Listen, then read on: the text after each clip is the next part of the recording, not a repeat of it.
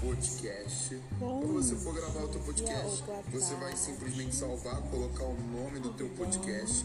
Depois você vai clicar aqui em publicar, tá?